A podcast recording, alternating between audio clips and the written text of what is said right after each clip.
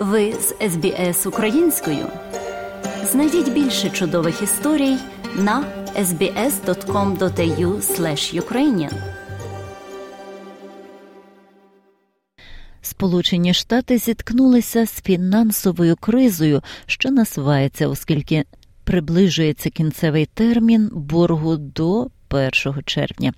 Без угоди уряд США оголосить дефолт по виплаті боргу, що може спровокувати глобальну рецесію, заморожування кредитних ринків, падіння фондових ринків і масове безробіття та інші усі можливі наслідки. І Австралія відчує ці наслідки. Це важлива тема, яка часто потрапляє в заголовки газет, але може дещо заплутати. Отже, що таке боргова стеля, про яку пишуть газети по усьому світу? Межа боргу це юридичне обмеження, встановлене Конгресом щодо суми боргу, який уряд США може позичити. Він служить обмеженням того, скільки грошей уряд може бути винен кредиторам вперше запропонований у 1917 році, він встановлює фінансові межі, в яких уряд повинен працювати. Зараз він становить 31,4 трильйона доларів Америки, тобто 47,2 трильйона австралійських доларів. Щороку політики США повинні погодитися підвищити ліміт, інакше уряд не виплатить свої борги. Стеля піднімалася понад 90 разів з моменту її появи, часто без особливої помпи. Проте протягом багатьох років у США відбулася низка криз ліміту боргу, включно з 1995 та 96 роками, і 2011, 13 та 21 роками з політичними чварами до того, як стелю було піднято. Тепер годинник знову цокає, оскільки казначейство США попереджає, що уряд США не може погасити свої борги після 1 червня без відповідної угоди. Отже, що станеться, якщо США оголосить дефолт?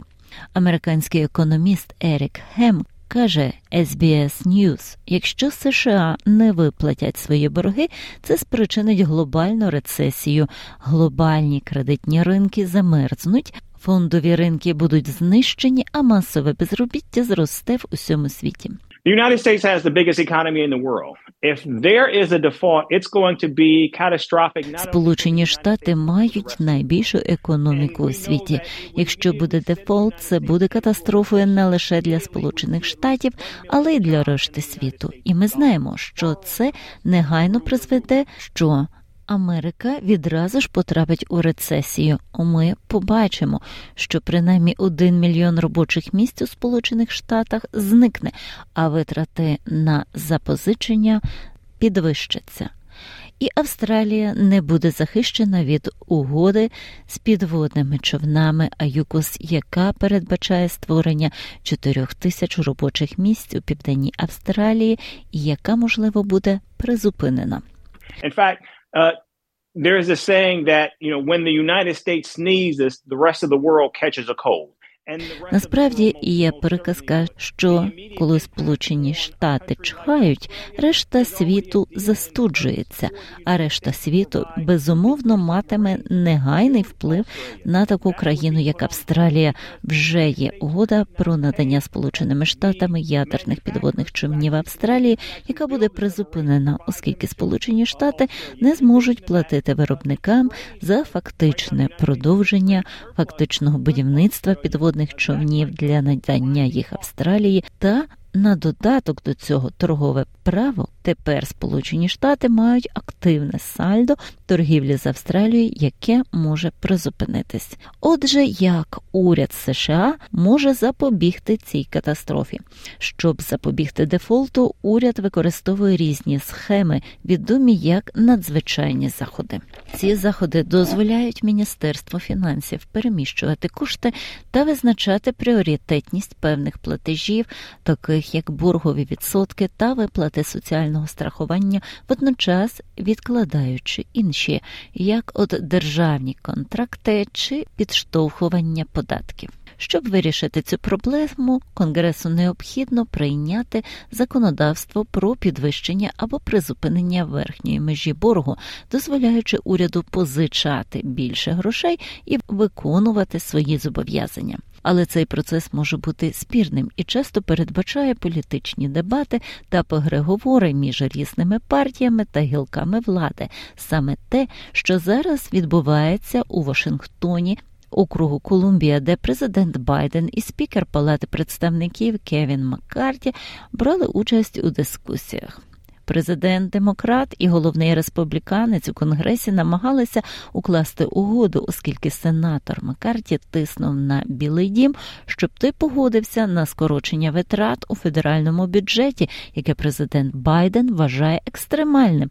А президент висуває нові податки, які республіканці відхиляють. Містер Маккарті, який виступає проти підвищення боргу, використовує аналогію з особистою кредитною карткою.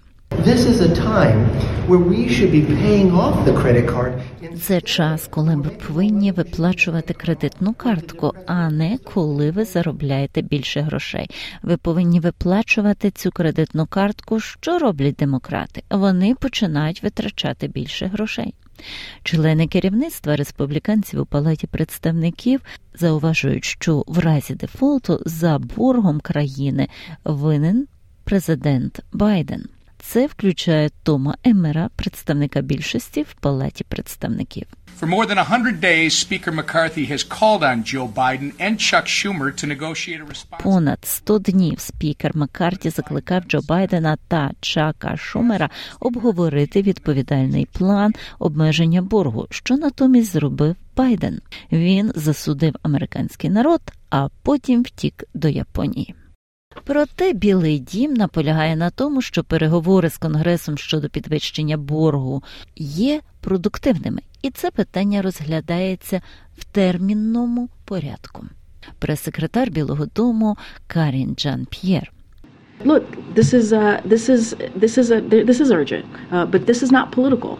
This is about doing the work of and the business of the American people. This is something Послухайте, це це це терміново, але це не політично. Це стосується виконання роботи та справ американського народу.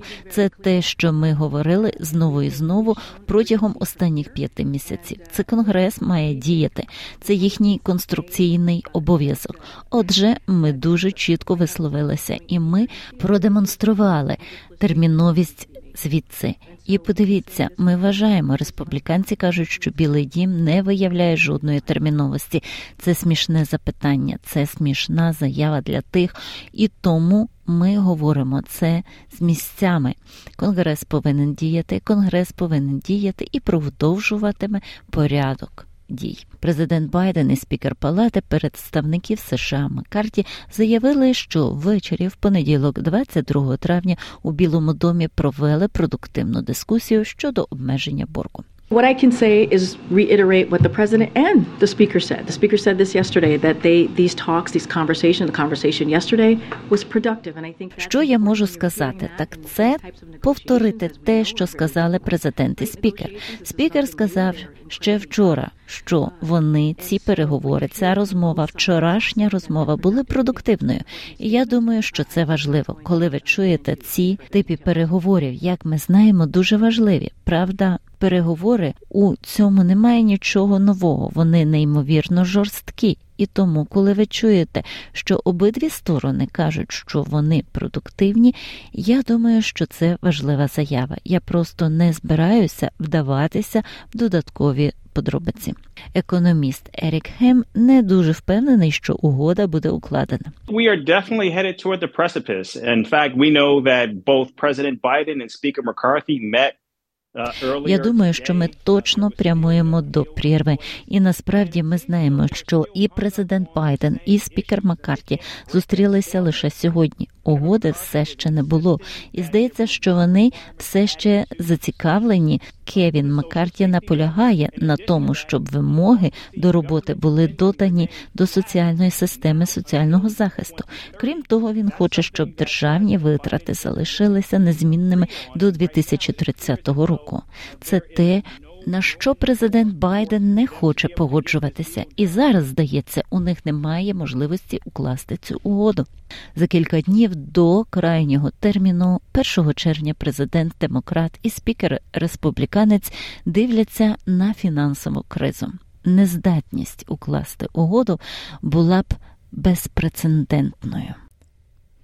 За матеріалами СБС підготовлено Оксаною Мазур.